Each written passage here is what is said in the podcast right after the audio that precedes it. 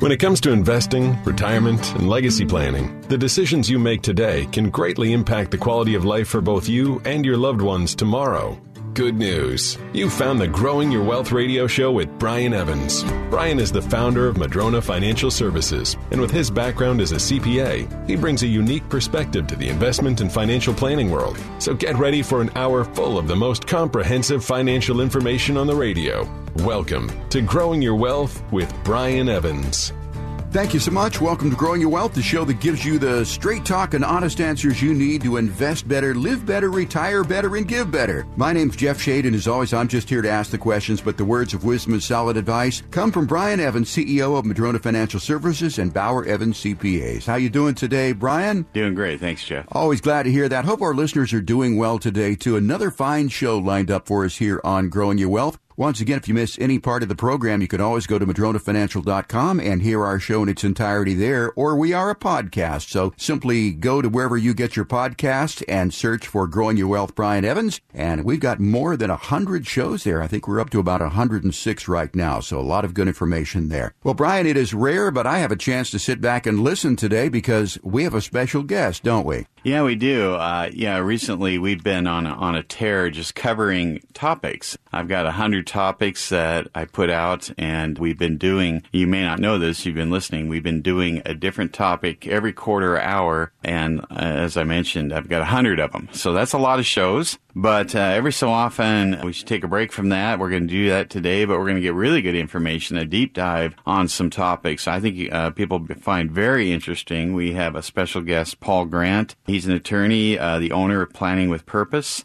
And so, estate planning attorney, that's, you know, as I get on the show, I, we can give a lot of advice in a lot of different areas, but there's certain areas we don't do. We are not realtors. We can't list your property. We're not bankers and we're not attorneys. We can't give legal advice and draft documents and do all that, that important stuff. So that's why I'm excited to bring Paul on the show today to talk about a lot of the, I'll call it the frequently asked questions of estate planning attorneys and then, you know, just kind of have a conversation about that kind of stuff. I think people find very interesting. All right, Brian, so let's welcome Paul to our show today. Well, thank you for joining me, Paul. I think I want to start out by just uh, giving you some time to tell us a little bit more about yourself, about uh, your practice, kind of what you do, and I, am especially curious about your own radio show. Yeah, well, thank you for having me here today. It's a privilege and an honor to be with you and with your radio listening audience, so thank you for that. As you've said, I'm an estate and tax attorney. I specialize or focus on estate planning in general. And my office is up in Lynnwood. I've been practicing law for about 12 years. I have a little bit of an interesting story, so I think, which is I worked for UPS for 12 years. I'm not a very big guy, so it beat the heck out of me. And I decided I cannot do this for the rest of my life. I need something different. My wife and I opened up a cleaning company. We went into homes and cleaned homes. We went into office buildings and cleaned offices. And that grew very quickly. I was simultaneously flipping homes and ended up being around a lot of contracts. And so as I looked into contracts, I said, this is really interesting. I really like reading entire contracts. I know that's very, very strange, but that's just how it worked. And I decided to go over to Edmonds Community College, take a basic law 100 class. And I got a couple classes into that, went home to my wife and said, I think we might be in trouble. So uh, at the age of 36, I went back to school, ended up finishing my four year degree. At the age of 38, I moved my wife and two daughters, who were seven and eight at the time, over to Michigan so I could go to law school. And I started practicing law at the age of 41. Been doing it now for, gosh, uh, if everyone's doing math, I'll give away my age, but that's okay. I've been doing it for now for 13 years. So uh, it, it's been quite a ride. I started my practice here in the Pacific Northwest about 11 years ago, and it's been growing and been helping a lot of families doing really good estate planning I have enjoyed the ride a lot. So there's a little bit about me and where I've come from, what a little bit of my story. And so yeah, we focus on estate planning and helping people create plans that will transfer wealth and the vision that they see it. Well, that's that's kind of interesting. I know everybody that listens to my show knows my my story about growing up farming. Uh, you did the house cleaning and, Yes. and UPS stuff, so both of us kind of got to a point where like, is this what we want to do with the rest of our lives? I am a big guy and I could do farming, but again, that was not my favorite thing to do in the world. And I'm not sure which one of us is nerdier. You like reading contracts, and I could do Excel spreadsheets all day long. Yeah, just yeah. be happy. So it- it- it's a great partnership. isn't yeah, it? I think we're a good, good pair here. So hopefully uh, we'll have some fun today. Uh, also, I wanted to hear a little bit about your your own radio show. Yeah, I have a radio show. It's on KCIS, and it's called the Legacy and Faith Show. Not a whole lot of people know this, but I am a licensed minister as well. I know that's a completely odd combination to be a licensed minister plus an attorney. So figure that one out. And so I have a, it's called Legacy and Faith Show. I have about 150 programs. So I'm, I'm, I'm on your heels. So I haven't quite gotten to the number you have, but plugging away at that. And that's over um, on Wednesday afternoons and Sat- then it repeats on Saturday mornings at 10 o'clock. Well, I have been doing this a lot longer than you, that's for sure. But uh, that's okay. You've been doing plenty long enough, and uh, that's a lot of shows. Uh, this is not easy to do.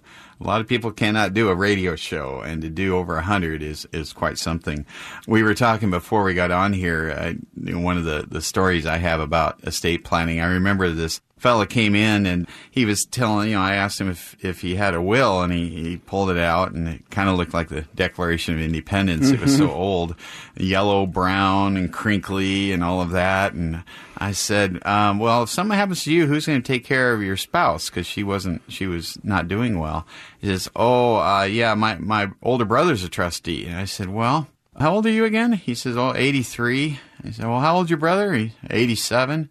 Said, how's your brother doing? Oh, not good. He, he's got dementia. I said, well, okay. Uh, if he can't take care of your wife, if something happens to you, then what? Oh, then it goes to my nephew. Do you have a good relationship? No, I can't stand the kid, but he's the only, he's the only heir I have. I said, okay, well, let's run the scenario. If something happens to you and your wife's in a, in a, gonna go into a home and your nephew's in charge and he gets all the money that's not spent on her, hmm, I wonder if her care is going to be, you know, in a grocery cart in the back of a Rite Aid, you know. And maybe we should update that. What do you think? And he was like, yeah, that's probably a good idea. So that, that was an extreme example, but uh, we do ask the question on our questionnaires. Uh, we'll have people fill them out uh, to do a financial plan.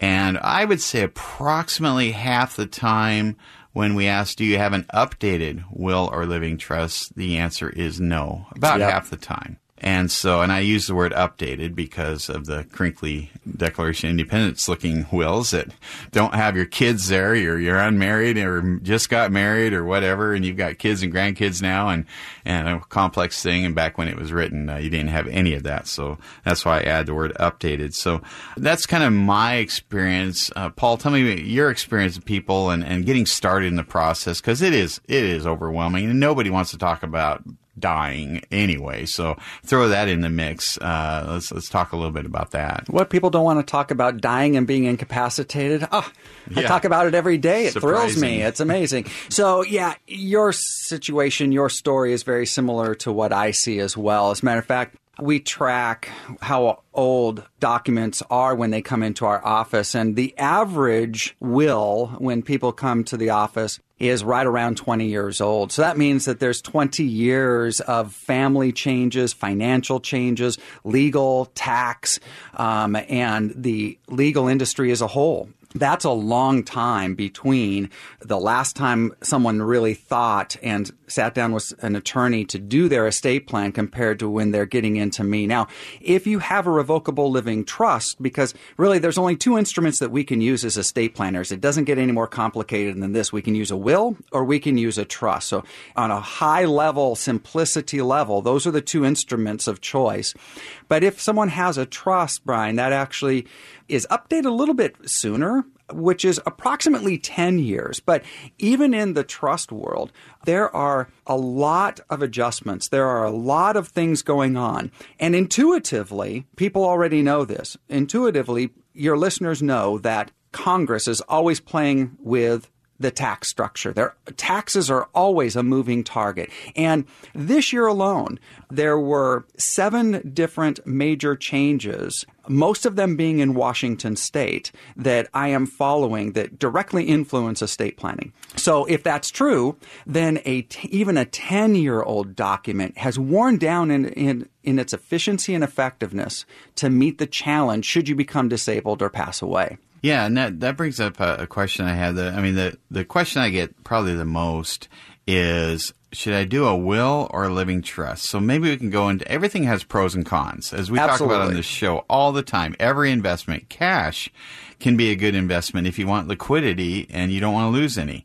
It's a lousy investment for long term, you know, retirement planning probably. So everything has pros and cons.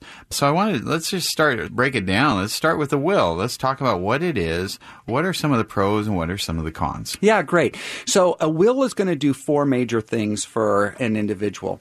Number one is that it's going to name guardianship. So if you have minor children or if you have your kids are having children now, you have grandkids, so it's going to name guardianships. Number two is that it's going to tell us who your personal representative is. Another term for that is called an executor, right? But in Washington state, we use the term personal representative. In other words, that's the person who's going to be authorized, legally able to sign your name to move your property should you die. So you get to your voice in a personal representative who closes your estate. Then it's going to give court instructions. So the attorney has to do their job and make sure that it's legally sufficient to uphold court scrutiny so that it's valid. And the last thing it will do is it'll tell you where your money goes. That's kind of what we think of estate planning as I'm dead, my money goes someplace. So a will does those four major things. It does guardianships, personal representative, court instructions, and it names your beneficiaries. So that's all good. As a matter of fact, getting somebody's voice over those issues is very important. I get a question all the time well, is having something better than nothing? Yes. Having something is always better than nothing because if you have nothing, because that is your third estate planning option, do nothing remain in immobile state. So if you do nothing, then Washington state in their infinite wisdom has determined what is in you and your family's best interest. So it doesn't mean that Washington state gets everything. That is a misnomer. That is not true. What it means is that they have determined who gets what and what the process is going to follow. And you've lost your voice over naming specific individuals to manage the estate, who is going to control your property, and you may actually lose control over who gets your stuff because if you don't want your children to have it, or if you're in a blended family, so you're in a second marriage and you have his and her kids, you may want to support your spouse, but the law does not say that that is exactly what happens should you not use your voice and have some type of planning. So using a will, a great advantage is that you have named exactly these four major items, and that's a good thing. That is better than having nothing at all. So, a will does a couple great things, but however, when we balance that to a trust, we may see a few insufficiencies in a will model versus what a trust can do. But we're probably running up against a break, so yeah, we are. I'm, I'm just getting into this. So, so I'm, when when we come back after the break, I do want to find out some of the detriments to just having a will. But I'm also going to want to talk about what is the hierarchy of assets if you don't have a will. Where do those assets go? What does the state of Washington, in its infinite wisdom, think about uh, where that should go? So we'll we'll get to all of that when we come back from the break. This is Brian Evans from Madrona Financial, and I'm here to tell you that issues with your estate could be a major headache, but can be easily avoided. Call us for a retirement readiness review at 844 Madrona, and we'll discuss your current estate plan. The last thing that you want is your estate to go to the government, a trustee, or to people you don't even know. What about the stress of being executor when you don't know what was desired or where assets are? And in the end, there may not be a whole lot left over, and there's a good chance that it will cause bad blood among your family. What would happen to your assets if your spouse remarries after you pass? What about your kids, their spouses, and your grandkids? You've earned it, saved it, and now it's time to protect it. And we'll make it easy to give you the guidance you need. Call Madrona Financial today for a free retirement readiness and estate plan review. Our number is 844 Madrona. That's 844 M A D R O N A. Or visit us online at madronafinancial.com. That's madronafinancial.com. Tired of getting only half the story? We've got you covered with the most comprehensive financial information on the radio. You're listening to Growing Your Wealth with your host, Brian Evans. Now, here's Brian. Welcome back to the show. I'm Brian Evans, CEO of Madrona Financial Services and Bauer Evans CPAs. And today we're talking estate planning with Paul Grant with Planning with Purpose, his company, uh, and getting into a lot of interesting questions. I'm looking forward to another segment here. Before the break, we were talking about some of the advantages of a will, but I interjected a question that I've always wondered about because I've had people ask me and I couldn't answer it. They said, well, what if I die without a will? Where do my assets go? I frankly don't know. So, Paul, could you enlighten us a bit on that? Yeah. And of course, the standard attorney answer is it depends. Everything depends. So everything depends. And so there's so many spider webs with a question like this, but I'm going to give a high level, general discussion. And by the way, anything that we're talking about today, please don't take as legal advice. Please come and see me, see an attorney that you trust, and get specific information for your family and for what your needs are. So that was a nice disclaimer in the middle, right? I like that. Uh, okay, one. great. Yeah. So I said that Washington State does not get all of your assets. Now, they are the final beneficiary. If we can't find heirs along down the line, then the state will step in and make a claim. But that is a rare instance. So typically, what's going to happen is that if you are married, and if you have been married with the same kid, so specifically a first marriage, then there is a presumption that says your community spouse, because we live in a community property state, we do not live in a separate property. So common law um, is not what we go by. We go by community property rules that the spouse, a surviving spouse, has first claim upon all property. So, number one, are you married? Number two, do you have kids? So, what does your bloodline look like? So, the law would then naturally follow descendants downward to find children, to find grandchildren. Now, if you've never had children, then what the law presumes is that we're going to go all the way back up to your grandparents, and we're going to find the closest living relative as we move down the chain from grandparents, and we're going to use their lineage to determine a spider web of where things go. And as soon as we can find a level where people are. So grandparents are gone. Your parents may be gone, so they're not going to be takers. If you have a parent alive, no children, no spouse, then then your parent is going to take. Do you have siblings? If no, then do you have cousins? And we're just going to keep marching right down the bloodline to try to find the closest relative that we can, and they're going to get a check. So that's the thing that I always have concerns with utilizing a will, which is are your beneficiaries the right beneficiaries just to simply receive a lump sum amount of money? And are you ready to put a check in their hand. So a will, u- utilizing a will is very similar to a beneficiary designation or a transfer on death designation. When you enter into a contract. So, Brian, you, uh, people come and they trust you and they utilize your services. You have a contract behind that in order to invest their monies. And that contract then is with a specific financial institution that if you die in that contract, it says, if you have named a beneficiary, we are under contract to follow your instructions when it's done according to the way that we want it. So what does that mean? It means that that's a probate runaround. So maybe we can get to probate next year as we talk about, because that's where wills lead. But ultimately, a beneficiary designation means that someone gets money. That's all it can do. It can direct money. And that's in the simplicity of a will. That's all a will can do as well, is that it gets it to the right person. But all it can do is write a check to that person. So wills are great to make sure that your voice is heard so that we don't go defaulting back to statutory provisions. However, when you use your voice, is there more that you would like to accomplish with your estate plan other than just getting money to somebody so that they can spend it? Because, well, over 80% are just going to spend it, and another 10% are going to do okay with it, and then another 10% are going to do very well with their inheritance. So statistics tell me that when you write a check to somebody, they say thank you and they enjoy it to the fullest extent possible. So there's a little bit about the back side of a, of a, of a will, which is it does a couple things really great. I typically have concerns of whether or not that matches the picture that someone walks into the office with me and says, Yep, I'm good just to give my kids the money. Yeah, that's all very interesting. I remember going to some seminars in the past. They're talking about money that's inherited and, and how much of that lasts. And, and I think the statistic that they were throwing at me was uh, a $20 million estate, the average $20 million estate. It was, I think it was single digits that it would last two generations, any of that money. I mean, it was just phenomenally terrible.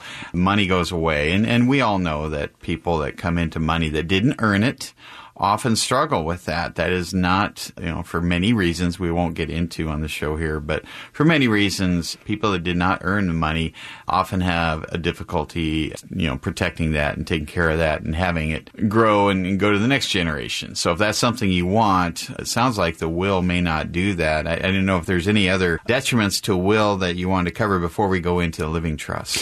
Well, so, two other things is that a will cannot do any tax planning for you. Now, there is an antiquated instrument that many traditional estate planners use.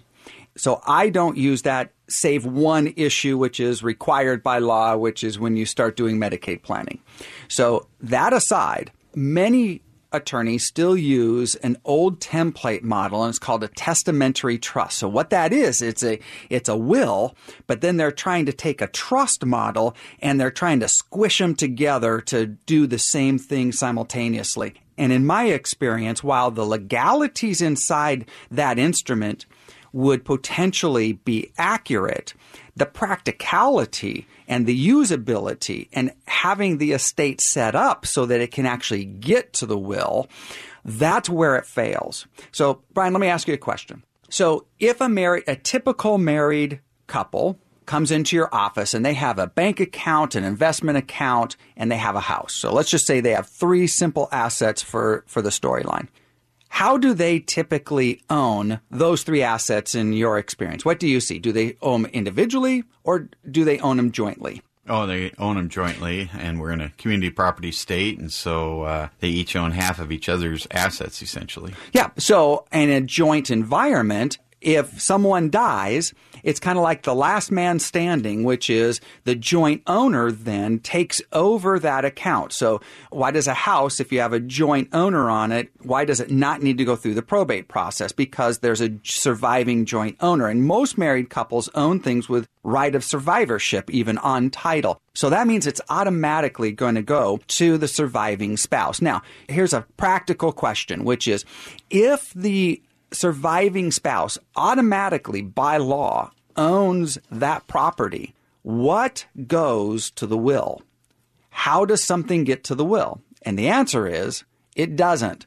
So, how do we get to the tax provisions that are tucked inside of a will if it automatically, by law, goes to a surviving spouse because you own it jointly? So, this is the fallacy that I've seen over and over with a testamentary trust. That's where you take a will, you own everything in your name still because ownership hasn't transferred. You own it in your name and jointly. When one spouse dies, the surviving spouse owns it all immediately at the time and the date of death. There's nothing to get to the tax provisions that the attorney was trying to protect the estate with. So for me, a will in its simplicity says I'm writing a check and there's no tax provisions that can protect the family. There's no estate tax provisions. There's no income tax provisions. There's nothing a will can do because we're writing a check and we're just making sure the money moves. So tax provisions are unfortunately not addressed in a simplicity of a will. The other thing is that a will marches people down the road towards probate. Now, how many people in our listening audience would really like to avoid the probate process? And we can do that. And actually, in all fairness, we can actually do that and still use a will but it's very, very difficult to maintain. And most of the time it doesn't work. So I, you could come into my office and I'll set you up with a will package and we'll do everything to try to avoid probate. But without a relationship with you, without the ability to check in on how things are being managed and how things are still aligned in your estate plan, most of the time clients will move an asset away from the original plan, not intentionally. It's just because that's how they're used to managing their assets. Or they go to a different bank and they forget to align things back to how the plan was, or they don't call us. So, yes, we could set up a non probate way to utilize a will package.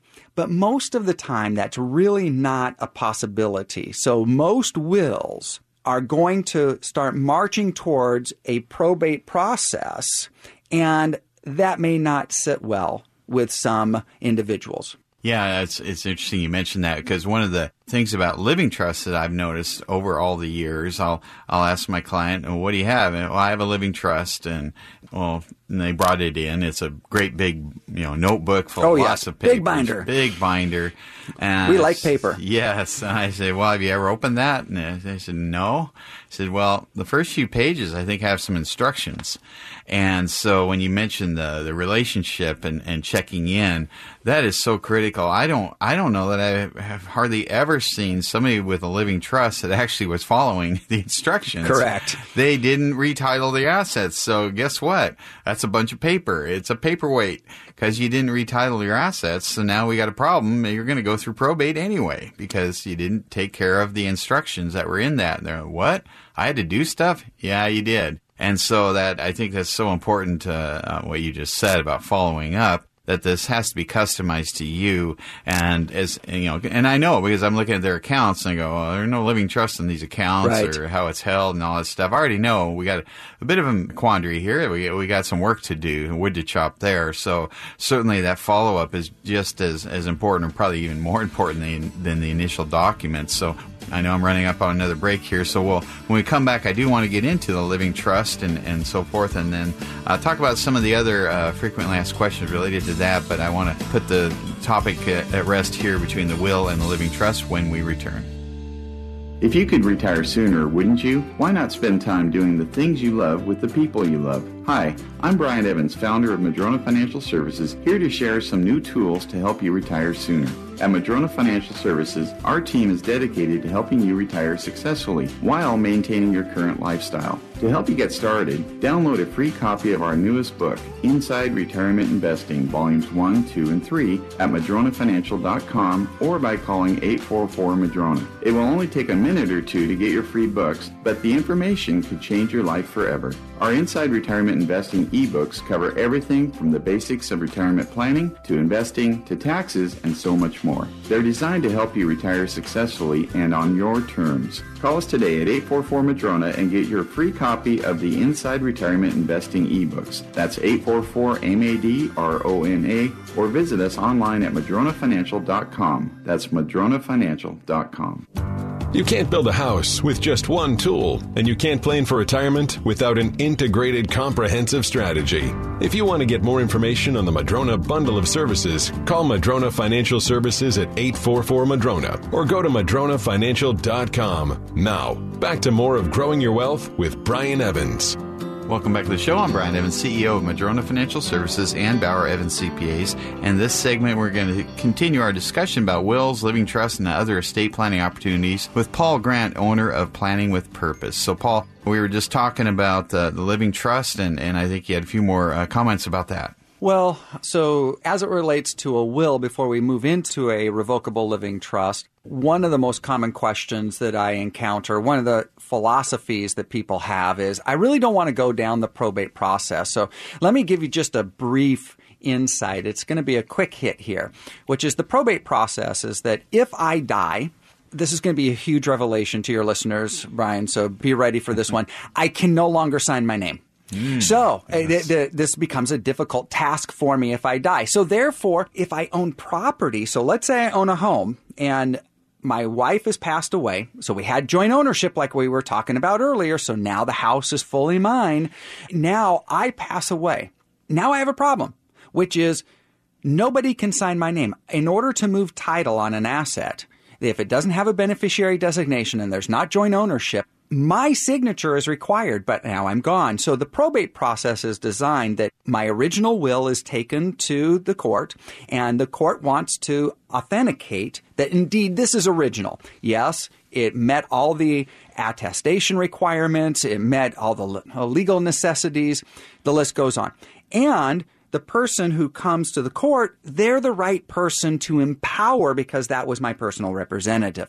So now the court says, okay, I'll give you the authority of Paul so that you can clean up his stuff. And you have a duty to multiple people which is you have a duty to his creditors. So don't forget his creditors. And you have a duty to his beneficiaries. So it's not just getting money to beneficiaries, it's also that there is work to be done when somebody passes away, and someone has to be legally authorized to conduct that business. Banks oftentimes have people come in with a power of attorney, and the person died. That doesn't work. A power of attorney ends immediately at death. And so you need court documentation that says you are empowered to represent the decedent. Now, with representation, the personal representative is legally authorized to deal with the property that I've left behind in my name. So that is the court process. It can minimally take six months. As a matter of fact, I like to think I know what I'm doing, and I can't close a probate faster than six months.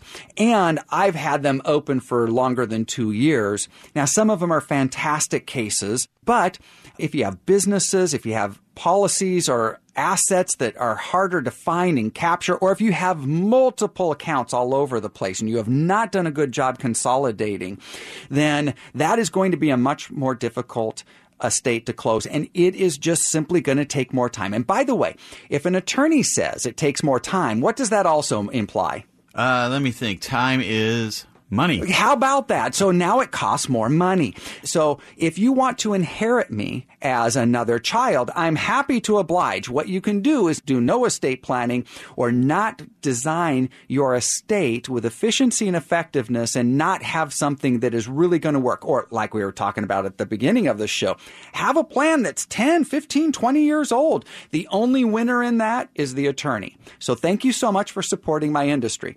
Um, but there's a better way we can actually create a plan that matches your vision, that matches your goals, your desires for your family. And by the way, ensure that you are well protected during your lifetime, but it takes motion. If you don't take your first step, if you get immobilized because you don't like the topic, or um, I don't want to think about this, or I have to make decisions, whatever the excuse is, procrastination is just one of the biggest excuses when we deal with estate planning put yourself in motion, please.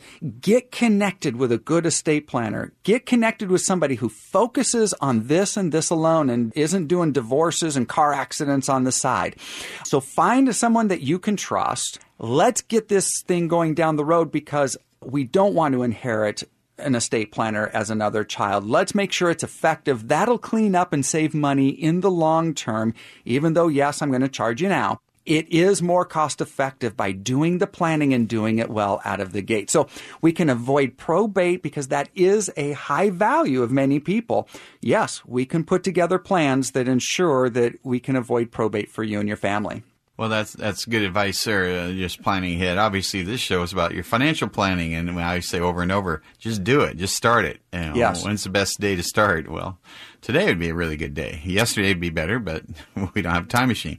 But uh, yeah, just start it. I do have a you know list of questions that people ask me, and I just kind of your your quick take on each one of these. Yeah. Uh, one of the things I hear is I can do a, an online will. Uh, they're they're inexpensive. I'm a pretty smart guy or gal. Is is that good enough? Well, I go back to one of my earlier comments, which is that better than nothing?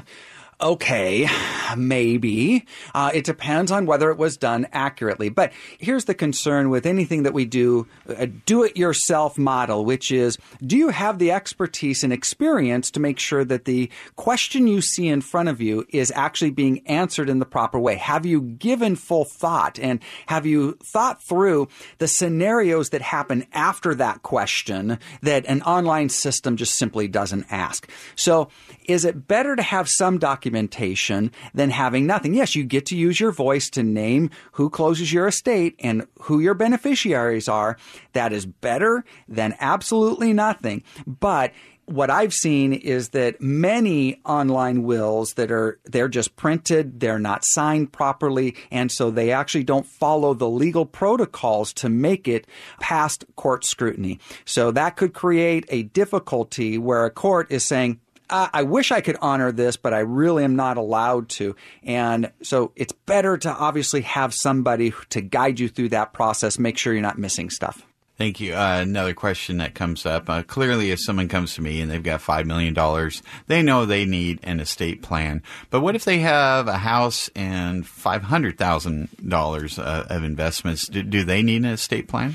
Yeah, great question. And I, and I do get this quite often, which is I don't have much. Uh, I was in a shopping line one day and the guy in front of me was talkative and so that's great. I like talking as you can tell. And so uh, he turned around and says well what do you do? And i said well i'm an estate planner. And he goes well if i had an estate i would use you. And my thought process is you are your greatest asset not your bank account not your house and estate planning, good estate planning ensures that you are going to be well protected during your lifetime. This is not about dying. This is about living. And you may experience a time in your life when you are compromised and you're not able to manage your assets. You're not able to make the decisions that you do today. At that point in time, my job, my first job with any client that I take on is that I need to protect you first. Then I can deal with your money. Then I can deal with your kids. But you are my top priority. So the fallacy of equating estate planning to money is that you forgot your that you are your greatest asset and we have to first ensure that you are going to be well taken care of with what you do have. As a matter of fact, I would even propose if you don't have a lot, estate planning is actually more important because if we get the wrong person over your assets or we can't get to your assets in an efficient way, how are we going to manage your finances should you experience a health emergency? Now, Brian, you probably know these stats as well, which is if you're 65 years or older, you have an 80% chance from that point forward of having some type of catastrophic health issue that will make you disabled. And so we need to be prepared to ensure your safety, that your finances are being used in a way to support you and in a way that you want so that other people's ideas don't come in and start mixing and throwing your investments off, throwing um, you, what your plan of attack was financially off, or using your money in a way that was not in your best interest. So estate planning is as much about protecting you during your lifetime as it is about dying. So let's not miss that first thing first. We got to get you a financial power of attorney, medical power of attorney, mental health power of attorney, HIPAA, end of life document known as a living will. These documents are essential and a part of any package that we put together at Planning with Purpose. So we got to protect you. It's not all about money, but it is about estate planning, so everybody needs an estate plan. If your kids are in their 20s, they need an estate plan. You certainly need an estate plan. So, again, let's move this thing forward. Well, that's interesting. You brought that up because my next question was going to be at what age does someone need an estate plan?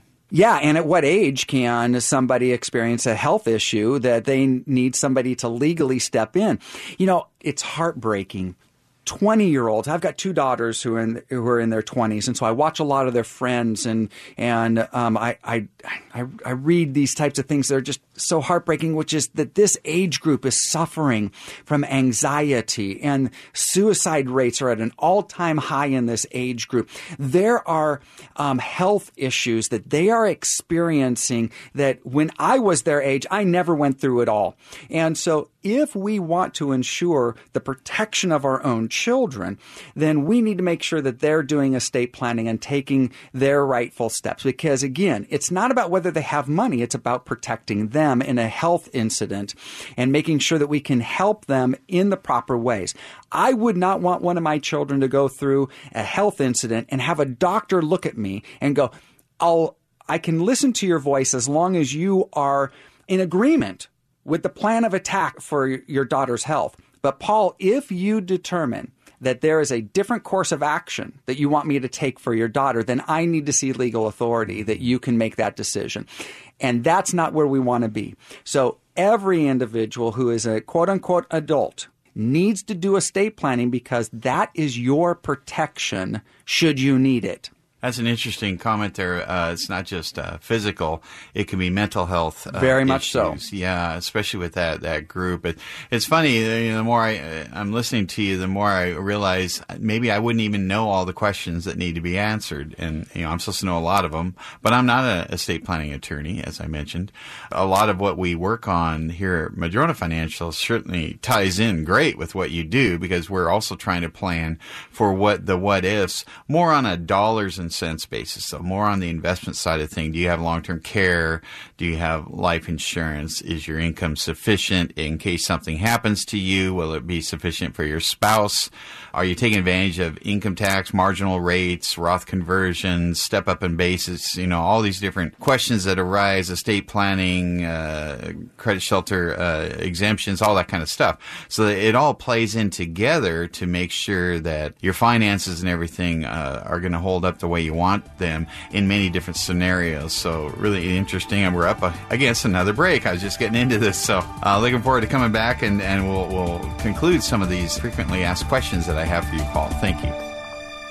So you want to learn more about planning for retirement, but weeding through all the available information can be daunting and confusing. So what do you do? You go to madronafinancial.com and download your free copy of Brian Evans' recently published book series, Inside Retirement Investing. This complete guide to retirement planning covers everything from investing to taxes and so much more. Get on the path to achieving your retirement goals and get your free copy of the Inside Retirement Investing series by calling 844 Madrona or by visiting madronafinancial.com. Hi, I'm Brian Evans, owner of Madrona Financial Services, and here is a conversation you might find yourself having with your stockbroker. So, Ed, I'm 60 years old. How are you protecting my nest egg? I'm applying the rule of 100, so 60% of your investments are in bonds. Oh, what kind of bonds? Well, we use primarily intermediate term government bonds. What's the yield on a five year government bond these days? Oh, it's under 1.5%.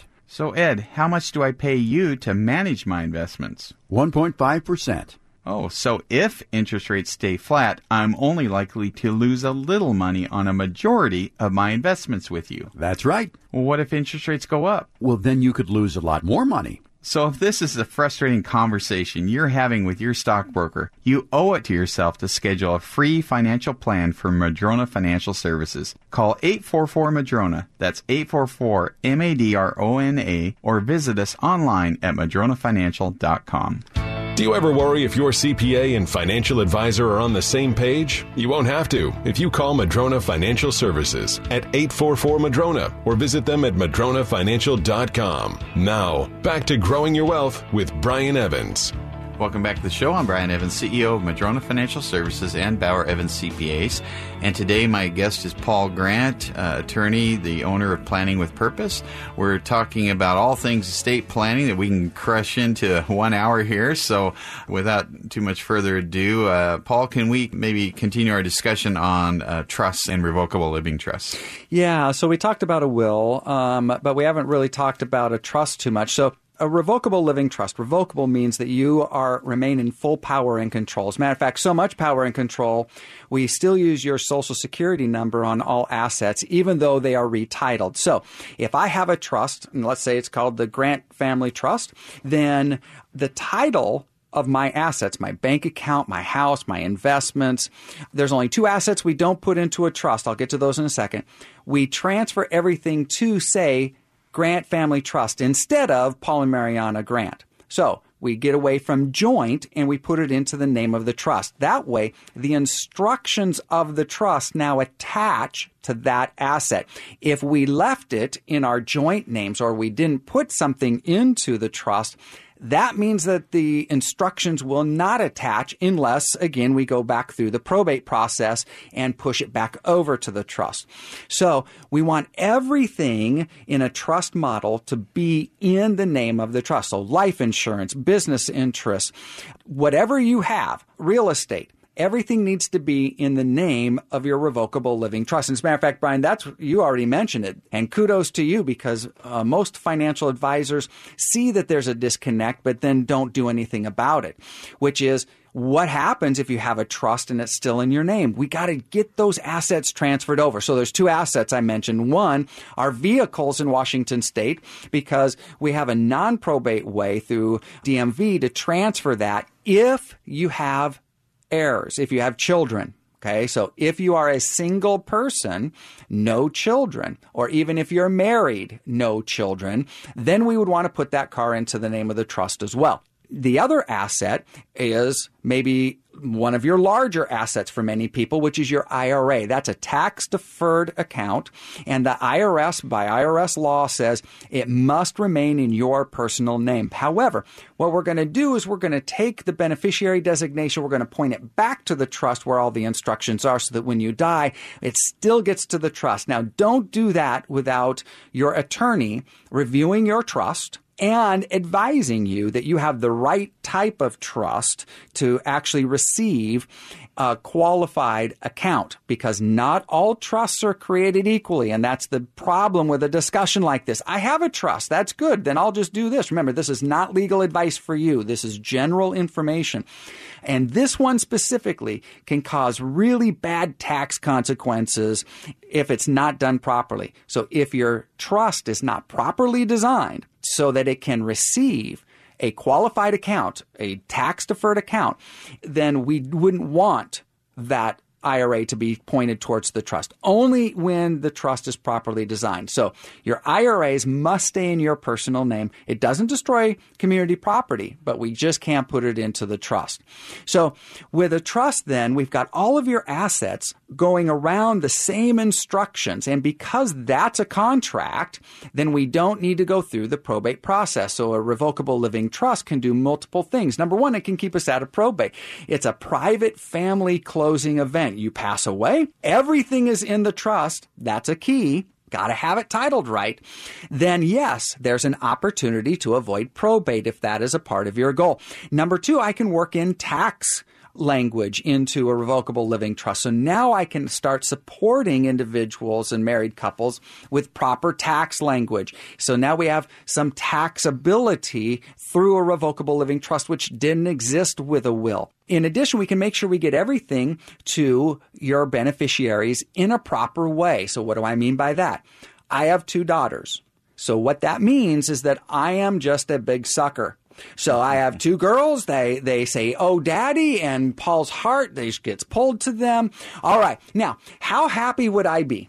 Imagine this scenario. I'm gone. I'm looking down from heaven, and my girls are married, and one of my no good son in laws, by the way, they're neither of them are married, so I can keep saying that, decides that they're going to leave my daughter and they're going to try to take some of what I have left my girls. That might be the signal for me to tap Jesus on the shoulder and say, Send me back, please. Right now is a perfect time. Um, so, what does it look like if one of your beneficiaries went through a divorce? Remember, a will, it can just write a check. Beneficiary designation, TOD, can just write a check. That means it's in their social security number. It's their asset. That may be subject to divorce proceedings. Now, there's presumptions in law that says, no, that's a protected entity. Well, it depends, remember, because I'm an attorney. Depends on how they've used the money, whether they've used it to support the community, whether or not they've used that money to buy a joint home. And the list goes on to where they destroy the natural, the typical person destroys that presumptive protection of inherited property to be separate property. So therefore, most inherited property is not still protected. So it could be subject to divorce proceedings. What if one of my daughters was driving and looking at her phone and runs into somebody? She's got a liability. Somebody's going to come attack her because she created harm. In a revocable living trust, it is my opinion that it is the strongest protection known in law. I can create an entity that when we pass it off and when it's administered properly, big key. When it's followed, remember you were talking, Brian, that people don't even look at the first instructions. They forget. So following the instructions of the trust, of a properly created trust, is imperative in this discussion. When they are followed, when it is done properly, this entity can protect your beneficiaries and protect them from what? From divorces, from catastrophic health issues, from creditors, from predators, people who are after money because they know they got inheritances. So this can be a shield around your family. Does that sound attractive to you? And then also, long term tax consequences. Because if my estate deals with the estate tax properly, then I can leave things into a trust for my children. And that will mitigate estate taxes generationally because I did proper planning. This is all about doing proper planning at your level to ensure that your money can be passed generationally. Would you like to be the patriarch financially of your family to set up generations of using money with wisdom and on purpose for what they are destined to do in their life? That is a high possibility, but we got to put this in motion. And for most people, they have more goals than just simply getting money to somebody. Because remember, that's what a will can do. It can name the, the personal representative and it can write a check. If your vision of what you see in your brain says, okay, I'm going to pass away at some point in time, and this is what I hope happens, I don't want to hope. I want to know. I want to develop a plan that is solid, that will continue to be updated through time to make sure that it is going to protect my family and that the taxing structure does not break down because why spend unnecessary money on taxes? Like, I don't mind paying taxes. So, so says a tax attorney. I don't mind paying taxes. That means I'm doing something okay. But I don't want to pay unnecessary taxes. An estate tax is an optional tax.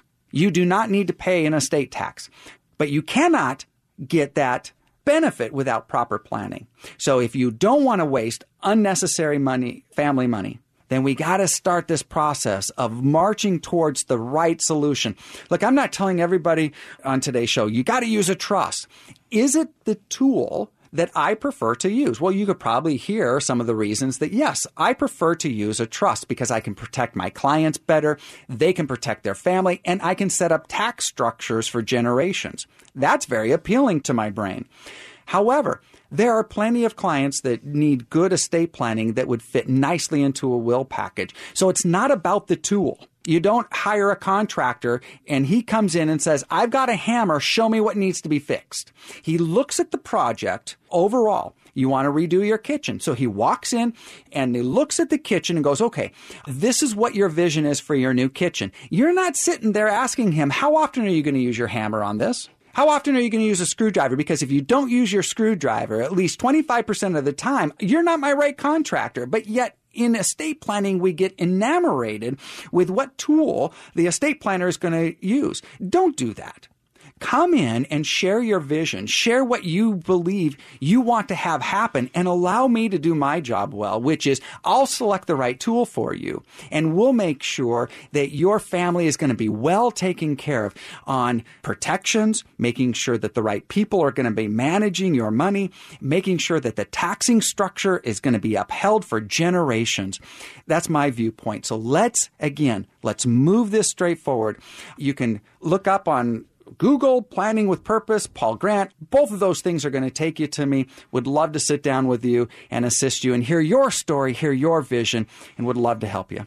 I appreciate that. And, you know, before we got on the show today, we were talking about some of the tax planning aspects of maintaining step up in basis with Delaware statutory trusts or doubling your Washington state exemption for estate taxes or using life insurance within an irrevocable life insurance trust yep. tax free and on and on and on. So it's not every estate attorney that's really good at understanding all the taxes too. And, and that's why I appreciated uh, talking to you, uh, you know, CPA advisor to estate planning attorney about all these different areas, how they could tie in together. Really important for so many people that listen to this show. This is not a 101 class. It's an advanced uh, financial planning class. So I uh, really appreciate you coming on today, Paul. Yeah, thank you for having me. Uh, yeah, I appreciate it. Covered a lot of good stuff there. Really, uh, that that hour went as quick as any I can ever remember on this show. So thank you so much for that. So again, yeah, if you have questions for Paul, uh, Paul Grant, Google him. You can uh, Planning with Purpose.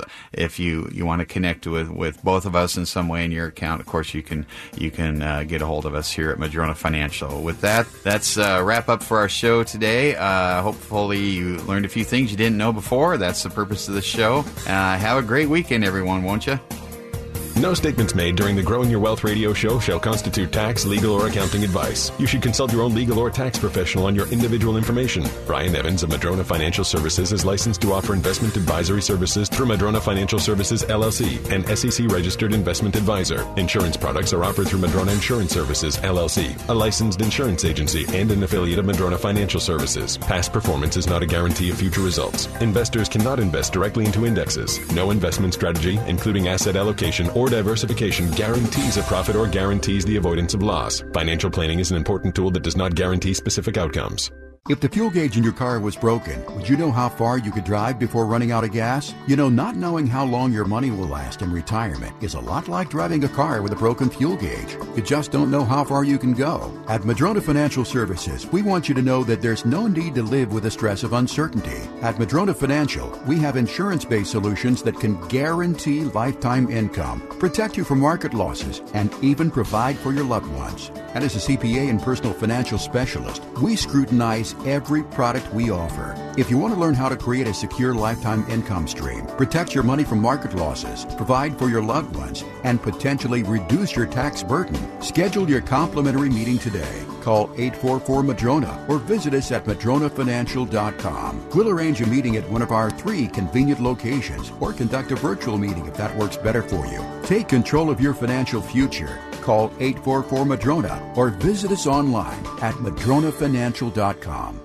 If you're aged 59 and a half or older with a 401k plan and still working, stop what you're doing and call Madrona Financial Services at 1-844-MADRONA. There are benefits with age, and this is one of them. At 59 and a half, you're entitled to new opportunities in the investment world that can save you thousands in 401k fees and dramatically reduce your risk of a market correction. Call the team at Madrona Financial Services today for a free financial review at 1-844-MADRONA. That's 1-844-MADRONA or visit madronafinancial.com.